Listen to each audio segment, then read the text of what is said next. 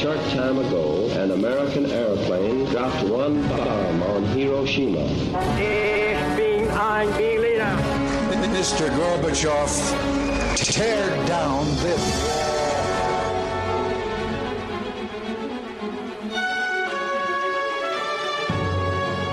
The American people, I think, is good people. They have not to charge with the guilty of all the lies.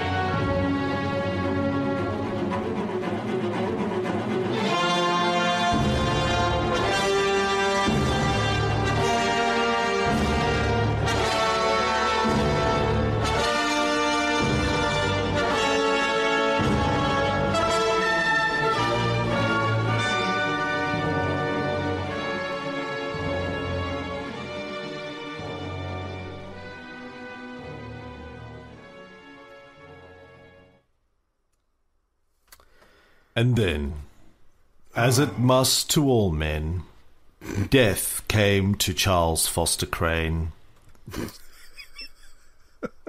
And also, on April 12, 1945, to Franklin Delano Roosevelt. Right. If I may, to give a little background, as we said 2 shows ago, on March 31st, FDR wrote to Stalin because Churchill prodded him to. On April 7th, Stalin wrote back, but basically didn't say anything. However, FDR does not get the letter until April 10th. He does not write back to Stalin because 2 days later, he is no more. Age 63. Roosevelt died. Took some people by surprise. Not everybody. There's a few people. I think his last meeting in the White House before he went to Warm Springs, Georgia, to recuperate was with General Lucius Clay, who said afterwards to Jimmy Burns, "We've been talking to a dead man." Wow. But to a lot of other people, it came as a bit of a shock because, you know, he'd been sick a lot, up and down. He'd gone to Warm Springs on March 29th to recuperate. He'd been working himself pretty hard, obviously travelled all the way to Yalta, then had gone to the Middle East to meet with the Sauds, then come back, given his big speech in front of Congress. He was worn out. Now, shortly before 1 o'clock on April 12th, I think he'd been having his portrait painted earlier.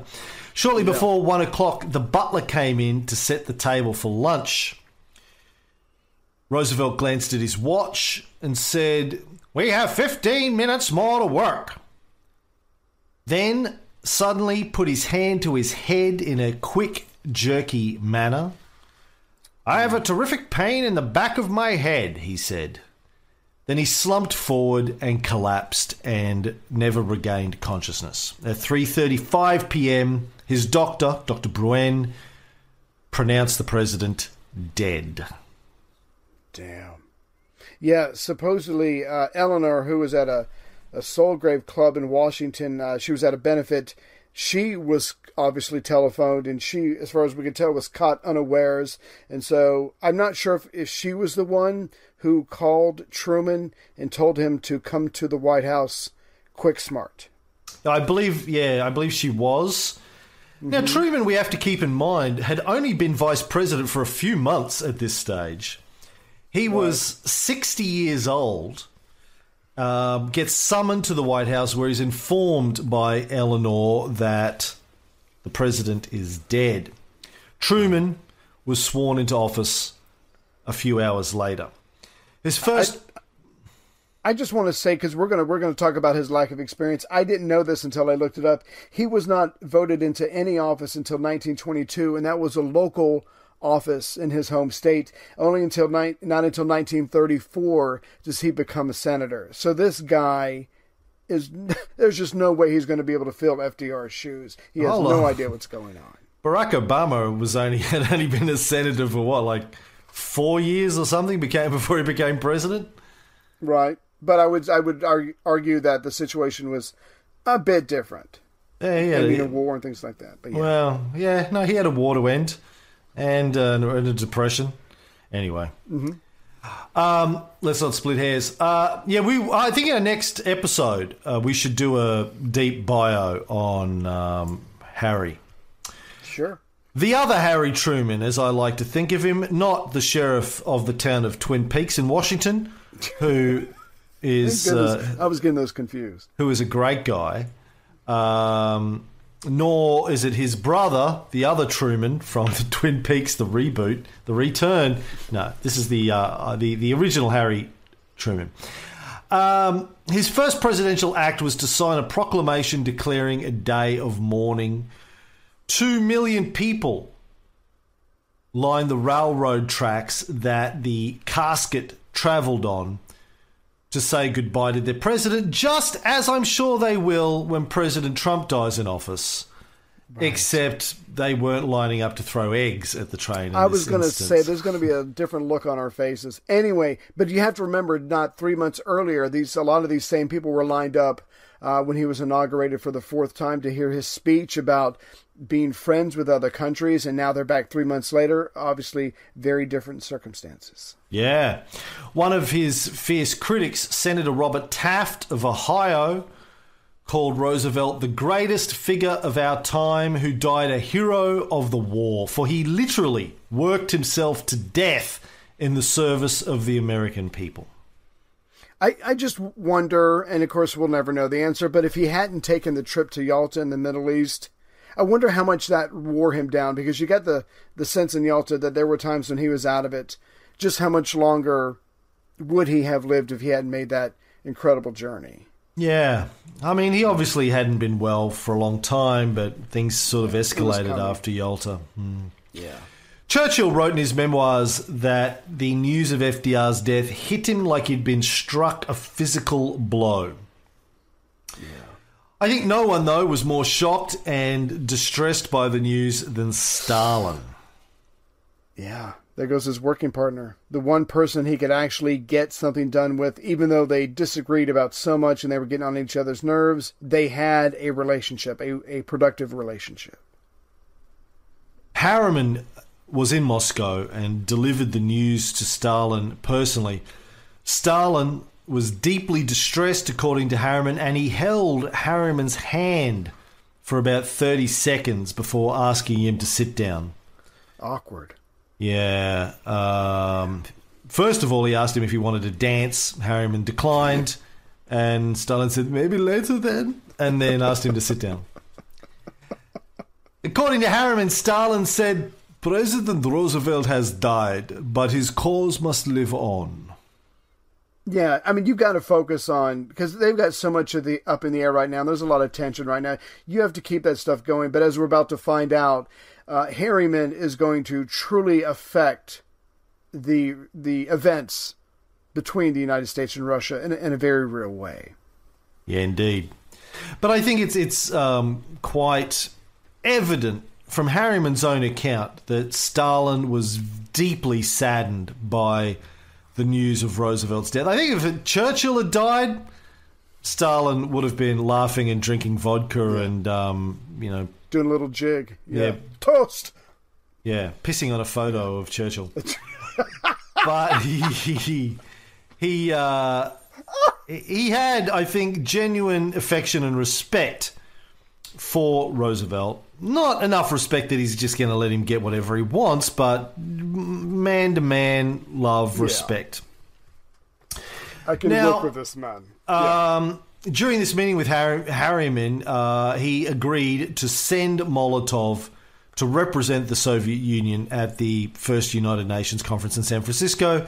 As people may recall from a few episodes ago, they were arcing up over that. The Byrne incident, when that happened, they said, oh, fuck the UN, we're not going. They threw a tantrum. Now Stalin, in the moment, has said, okay, well, the United Nations was Roosevelt's dream.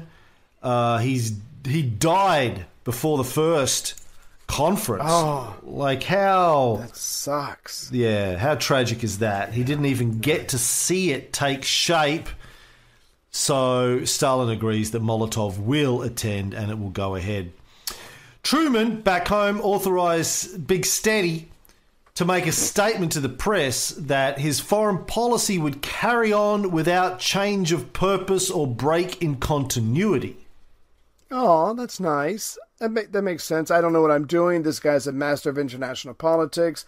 I'm going to keep it going because obviously it works for us. We're the war's almost over with. I'm not going to change a thing. You can count on me. I'm a politician. Yeah, he actually... Truman, I mean, what people may know that I think he owned like a milk, what do you call them over there? Like a corner store kind of thing at one point. Convenience store, I don't know. Yeah, he was a shopkeeper. But... It's hour three. Yeah, yes. He's saying nothing's going to change. But even on the day of Roosevelt's funeral, right, the New York Times was already reporting that friends of the new president believed that his administration would take a course a little right of centre. A bit. Just a skoonch. A skoonch. Just a little bit. Now, neither Churchill nor Stalin attended the funeral. Churchill wanted to. In his memoirs, he said, boom, I booked a plane straight away. I was going to get over there, pay my respects to my dear old friend. But his colleagues talked him out of it. They were like, dude, this is really important. You've just been at Yalta, motherfucker.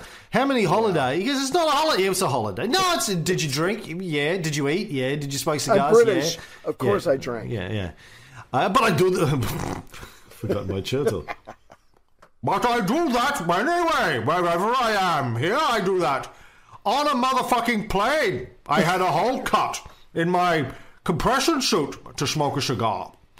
In a box, with a fox, with a goat, on a boat, I will drink and you will not stop me.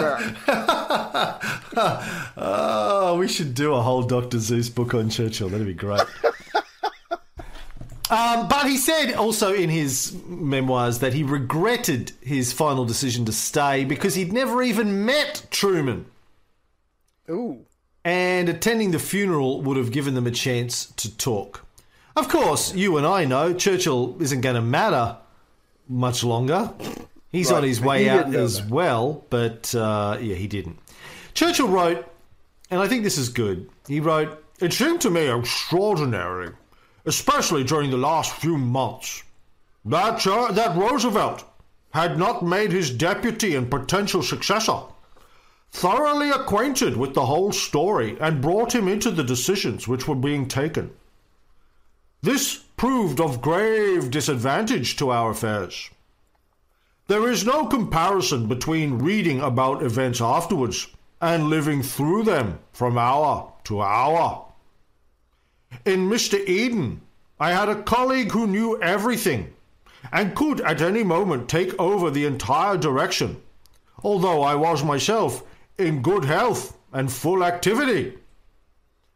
But the Vice President of the United States steps at a bound from a position where he has little information and less power into supreme authority. How could Mr. Truman know and weigh the issues at stake at this climax of the war? It is quite extraordinary. Yeah. I mean, a Vice President in peacetime is one thing, but a Vice President in wartime... with a president who is ill, to not know what's going on, it seems to me to be defeating the fucking purpose of having a vice president. Right. There should have been daily briefings, even if it was just a sheet of paper at the end of each day or at the beginning of each day. He should have had a modicum of an idea of what was going on, but that's not either how it was done at the time or that's not how FDR operated, and I think it's more the latter. So... why do you think he kept this distance between himself and Truman? Well, from what I've read about FDR, he kept everybody to a degree at a distance, and no one ever really knew what he was thinking about anything important or not important. He barely told his... obviously, he didn't talk to his wife much because they had a strained relationship. He didn't tell his daughters too much, even though he liked their company. But from what I can tell, that was just the type of person he was. He played things close to the vest and did not like to have other people try to tell him what to do. He was just very sure of himself and knew what he wanted to do and would implement it. And if people were around him were confused about his next move, he was actually more than okay with that. I think it was just the way he conducted business. But he had his inner circle. He had Harry Hopkins. He had James Burns. He had Ed Flynn. Mm-hmm. So he had guys that he kept close and that I think he did share everything with and talk things through with, his inner circle. But his vice president wasn't one of those. Wasn't one of them. I think Hopkins knew more than anybody else, but as we know, Hopkins was dealing with stomach cancer, so you don't know what his ability to focus or his attendance was like, but I think out of everybody else there might have been gaps in their knowledge, and that's just the way, from what I could tell, he seemed to operate. But yeah, absolutely, Truman has no idea. He's just waiting in the wings for whatever. I think he helped carry his state in the last election. That was pretty much Truman's contribution to FDR.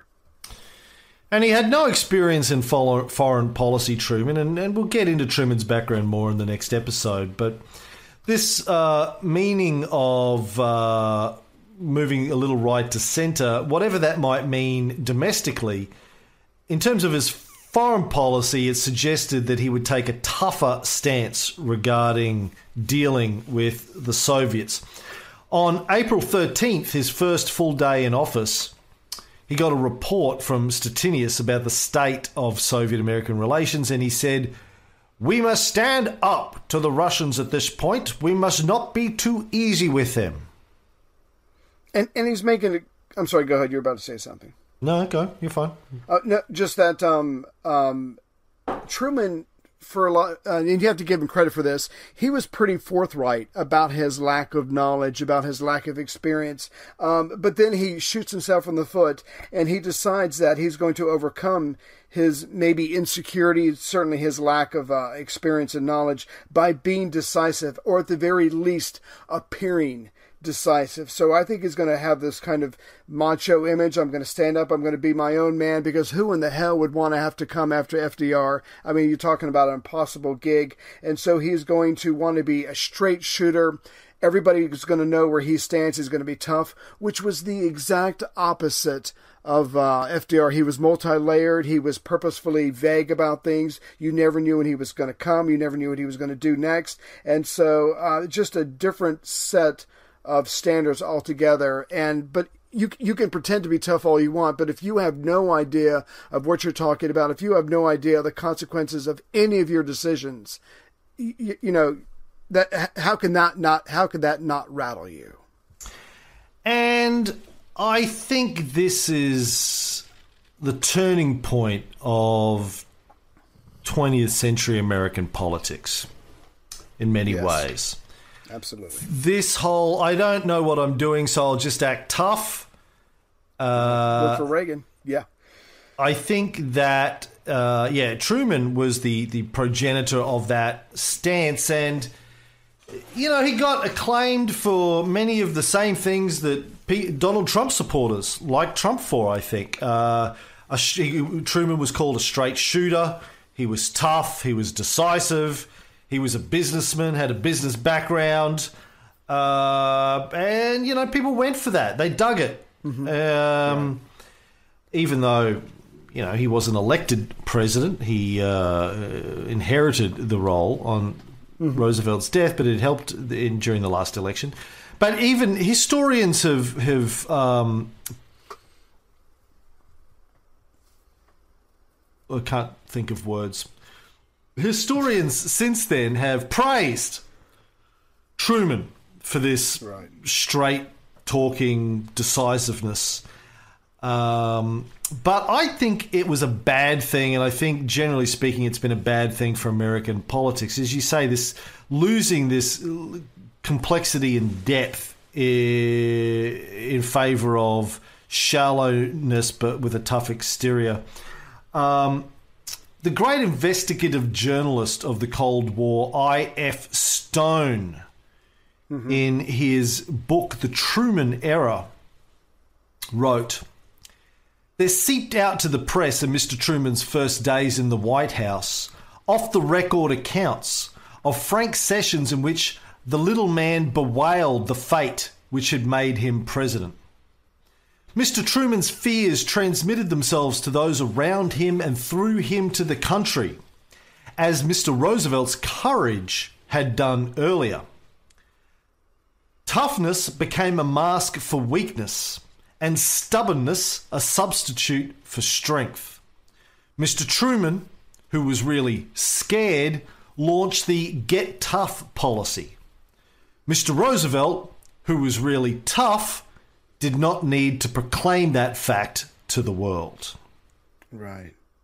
And everything we've covered about Stalin so far, if you get in his face, whether you're really tough or you're faking it or whatever, it doesn't matter. You can imagine his response. And I just want to add on to something you said a second ago. When Truman gets praised in the history books years later, I think some of that comes from the sources that they used. There were a lot of people in the State Department who weren't happy, or let's be honest, didn't quite understand what FDR was going for. I think FDR was a realist and a pragmatist, and he was doing the best he could. But anyway, so when Truman comes along and he starts talking tough, whether he means it or not is irrelevant. These people in the State Department who want to hear this and they want to go along with this, they wholeheartedly support this new line that is going to be taken with Russia, and it gives them a chance to vent out. And so years later, if someone's reading their diary or if someone's interviewing them as old men to write a book about Truman, there's probably going to be a lot of very positive things said about this,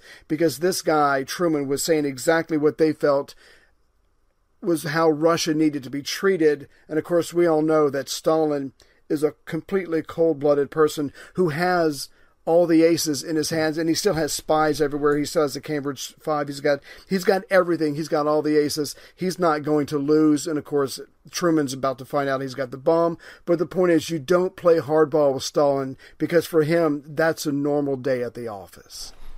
Yeah. I think Truman's a really interesting character for a number of reasons. For one, he is the first president of an America which is a global superpower. Mm-hmm. Keeping in mind that before World War II, America was a regional power, but they weren't a global superpower. Coming out of World War II, America was the global superpower, really, militarily and economically. Right. And Truman's the first president in that era. So it's a very different landscape he finds himself in than Roosevelt did in 1933, for example. Mm-hmm. On April 11th, 2 days before he died, Roosevelt... Oh, 2 days? 1 day before he died. The day before he died, Roosevelt had been working on his Jefferson Day address. Mm-hmm. And he wrote the following lines in his own hand. The only limit. No, I don't know my... I can't remember my Roosevelt voice. The only thing we have to fear... very good. The only limit to realization of tomorrow... That's terrible. ...will be our doubts of today. Let me just do it in my voice, because it's too important to fuck around with. Yeah. The only limit to our realization of tomorrow will be our doubts of today. Let us move forward with strong and active faith. Now, I.F. Stone, I don't think he's directly referencing that, but it sort of connected up in my mind when I was putting together my notes. Again, in his book, The Truman Era, he writes, "At home and abroad, faith was needed and faith was lacking. Coexistence with Russia and communism required faith, faith in capitalism, faith in free institutions, faith in their capacity to meet new problems and to compete successfully for men's loyalty against a revolutionary one-party dictatorship, faith in their ability to survive in a world which must henceforth be largely communist and socialist. Such faith was beyond these fearful men, who governed by instilling fear rather than confidence. And the inevitable casualties were the philosophical assumptions which had lain for almost 2 centuries at the foundations of American life. These were secular, skeptical, democratic, and optimistic. They had bred distrust for the priest and contempt for the bureaucrat. They had developed a healthy suspicion of government and a lively irreverence about all dogma. They were reflected in separation of church and state and respect for individual belief and conscience. They implied belief in the efficacy of reason, the essential goodness of man, and the ultimate victory of truth. The First Amendment, the cornerstone of the American constitutional system, rested on the assumption that since men were reasonable and good, they could be trusted to choose among freely competing ideas.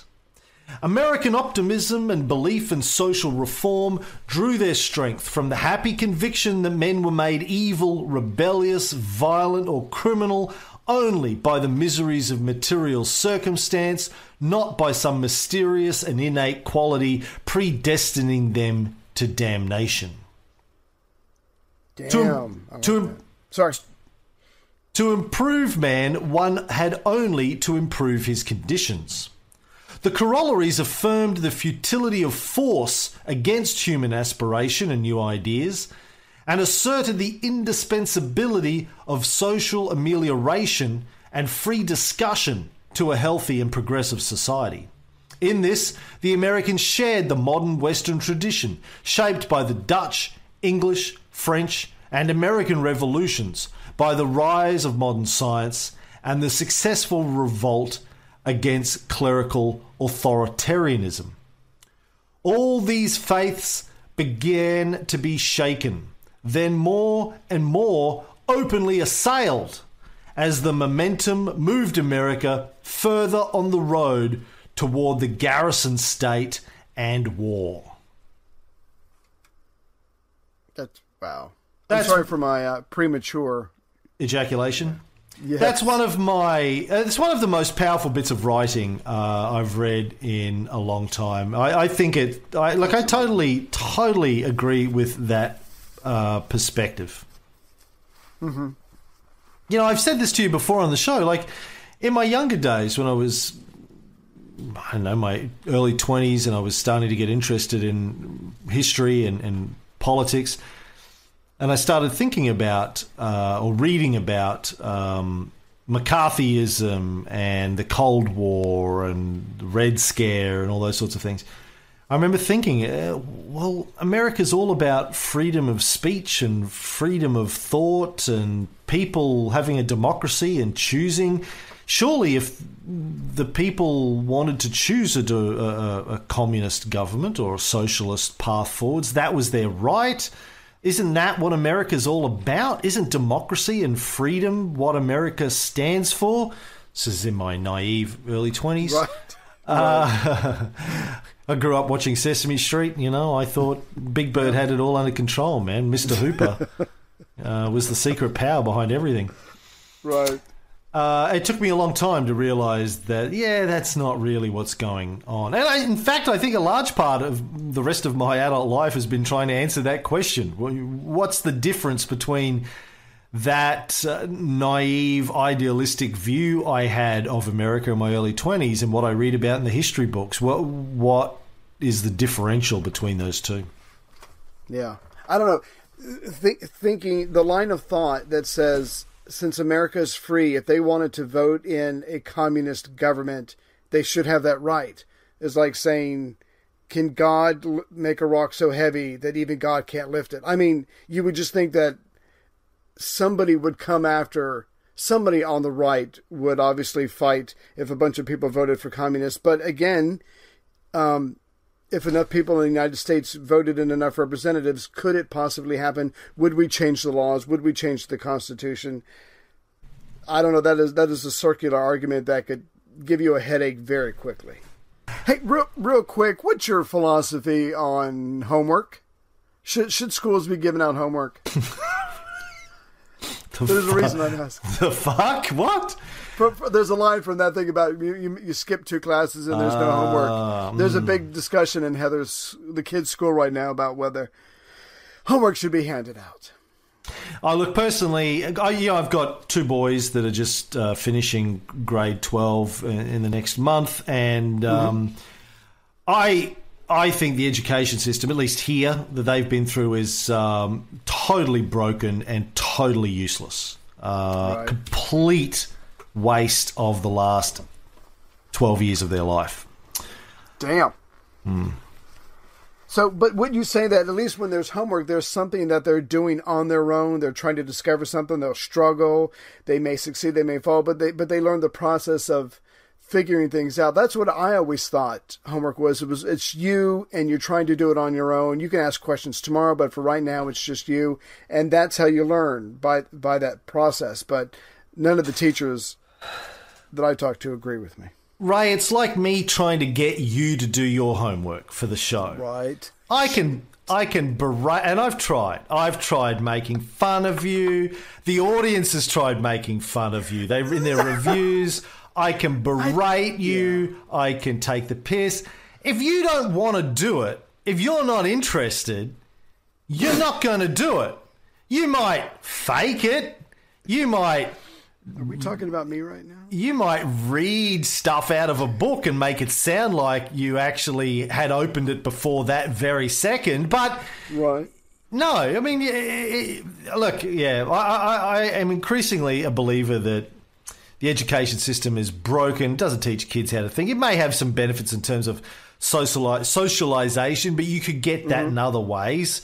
Yeah. Just throw kids in a playground, you know, a couple of days a week and say, go play. Forget the fucking education part of it. Just go and play. They'll figure it out. Yeah. But I think the education stuff is probably... We need to completely rethink education. Like, I went for a bike ride with Taylor day before yesterday. Taylor's going to be 17 in a week or two. And he said to me, you know, honestly, I think I've learned more from you, Dad, than I ever had from school. Just by our little chats, I think more of the knowledge that I have now that I think is useful, I learned from just you and our conversations and what you've talked to me about over the years than what I've learned in school.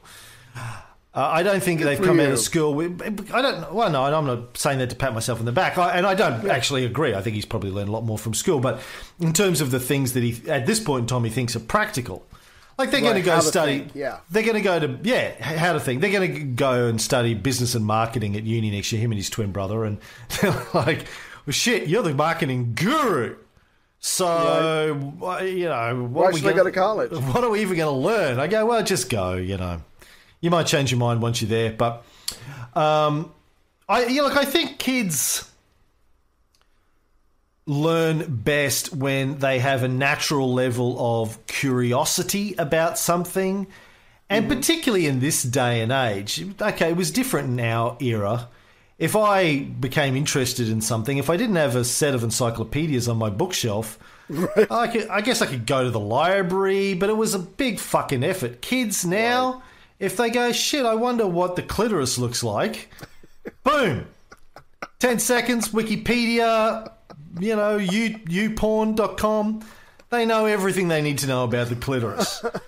Back in our day, it was a little bit harder, and I think our education system is still, in large part, stuck in a 19th century model. And as I said to Taylor the other day, it's a 19th century model where the model was kids are bad, kids are trouble, kids need to be whipped into shape and taught to be members of the...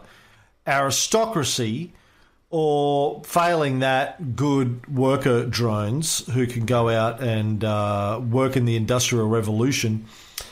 It's not set up to teach intellectual skills, logic, rhetoric, the ability to think outside of the box. It's just and in large part because the teachers, and I mean, look, I don't want to disrespect teachers out there. I'm sure we have teachers listening, and if you're listening to this show, you're in a different category already. So I'm not having a go at you, but I think most of you would agree, because I know teachers who would agree with this.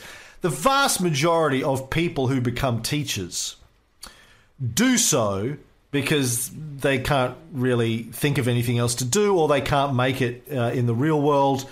as a scientist or as an historian or as whatever. So as a marketer, Taylor's been telling me like they've been doing business at high school for the last couple of years, and he keeps saying, our business teacher, I say, so how many businesses have you run? None. Right. Oh, God. So you're never run a business, but you're teaching me how to run a business. Really? Okay. Yeah. My dad has failed in more businesses than he can count. I mean, go learn from him about how to fail in business. I said that to Tay. That's what I want on my tombstone. Here lies Cameron Riley. He came from nothing, and he ended up with nothing. But a life well lived. What a ride! Yeah. Where was I? Yeah, teachers and administrators and ministers. They're not really intellectual savants, most of them. They're not the great thinkers. We don't put the great thinkers in charge of education and teaching people how to think. We don't put... I mean, you got Salman Khan. I mean, I reckon Salman Khan, the Khan Academy, is probably one of the greatest things that's happened to education. That should be it. A lot of high school, I think, should be, right, go watch Khan Academy. And if you have any questions... come to me. Otherwise, that's it. Just go listen to and Salman. We'll Google it together. Yeah, that's it. Yeah. Anyway, so yeah, I do think homework is not a good thing, unless kids assign it to themselves. Right. They're actually into it and will pursue it and earn it. So all of this was pretty much a segue to go. We have gone from FDR, who lived outside of the box, to Truman, who, not to be too rude to him, not to be too crude, didn't even know he was in a box. I think he knew he was in a box, but he thought the way to get out of the box was just to act tough. Box! No box can hold me. Now, Harriman left Moscow immediately after delivering the news to Stalin and rushed back to Washington to meet with Truman. He told Truman, frankly, one of the reasons that made me rush back to Washington was the fear that you did not understand, as I had seen Roosevelt understand, that Stalin is breaking his agreements. He warned Truman of a new barbarian invasion of Europe. If we could just break down that sentence, that I have seen, as I had seen Roosevelt understand, we all know that Roosevelt's getting frustrated with Stalin. He's getting frustrated with the entire thing. But at the same time, he knows there's no other, you can't just take your ball and go home. There are no other teams. You have to work it out with Stalin. You have to mix it up. You have to talk. Sometimes you'll get what you want. Sometimes you won't. And even if you lose an entire country like Romania or Poland, you might save one. And I'd be theoretical, of course, but the point, like Germany. But the point is, there is no other option. There are no other players with Stalin's clout that's on the board. You can't just shut him down. You can't just see him as an adversary. I think Harriman is doing a disservice to his leader, to his president, by pitching it in such a black and white view. Yes, he's getting frustrated. Yes, he's breaking his rules, but we've broken some with our percentage deals. I mean, it's not that black and white, but I think Truman's going to take that statement, or a statement like that, and run with it and see Stalin as nothing but an adversary, which is maybe what Harriman intended.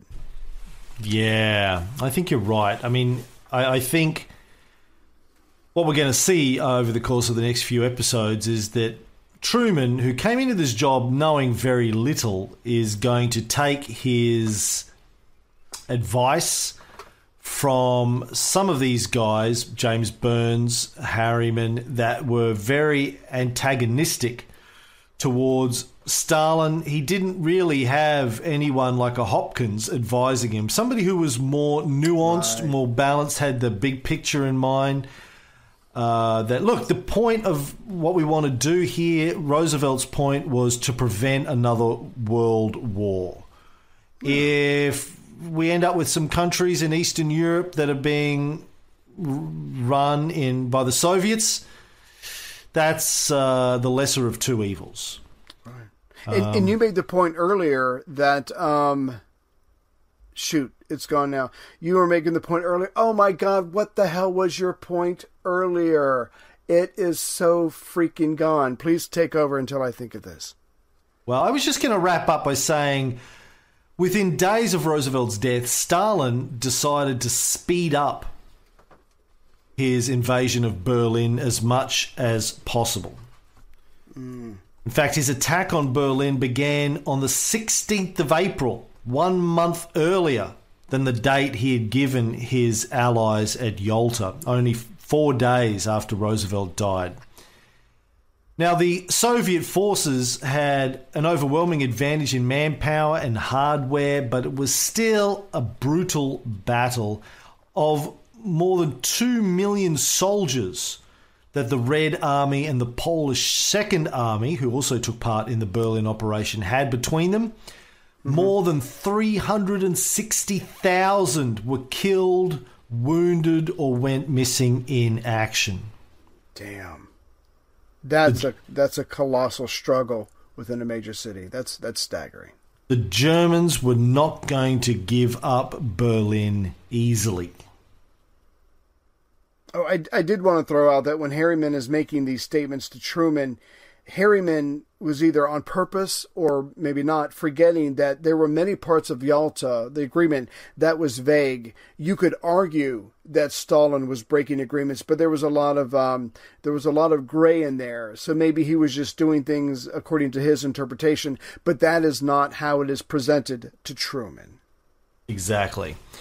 50 Shades of Grey, which was the book that Stalin wrote on his negotiating tactics. When he wasn't shredding on the guitar, He was writing erotica. Good for him. I mean, negotiations. All right, well, let's leave it there. We'll come back next time with a mini bio on Harry S. No reviews again. Thanks, people. No more heroes.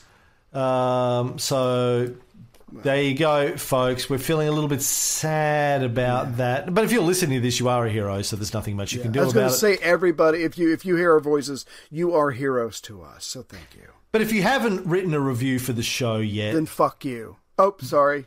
Do us a favour. D-back, write us a review, and we will send you a... token of our appreciation. I'll even design something new. Maybe you're like, oh, that old coffee mug thing. I'm done with that. We'll send you something new. Right. And, how about a vagina cool with a circle and a line through it?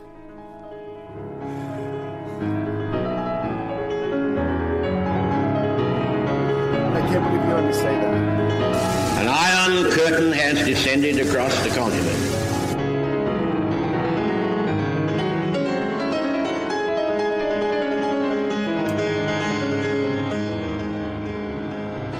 Soviet military buildup on the island of Cuba. The purpose of these bases can be none other than to provide a nuclear strike capability against the Western Hemisphere.